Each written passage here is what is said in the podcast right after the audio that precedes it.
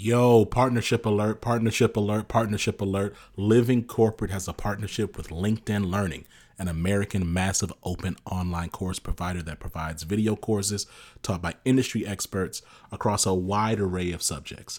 Now, the partnership is because Living Corporate has courses on LinkedIn Learning focused on diversity, equity, inclusion for leaders, career professionals, and anyone really looking to upskill themselves and be better allies. So make sure you check out our courses on LinkedIn Learning by clicking the link in the show notes. And let's just say you don't want to do that. You go to LinkedIn Learning on LinkedIn, search Living Corporate. We'll be right there. All right. Peace.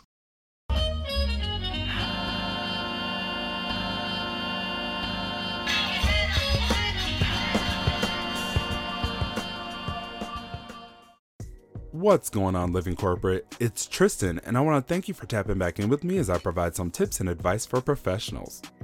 On this episode, let's discuss a few reasons why you might want to rethink stopping your job search during the holidays. Now that Halloween is over, everyone is getting excited about the winter holidays. This is usually the time where everyone is winding down and taking a break from work. Many job seekers also begin to put their career goals on pause until the beginning of the year, before you decide to hang it up, here are a few things you should consider. First, companies are still hiring. There are no shortages of job postings on sites like Indeed, LinkedIn, or ZipRecruiter.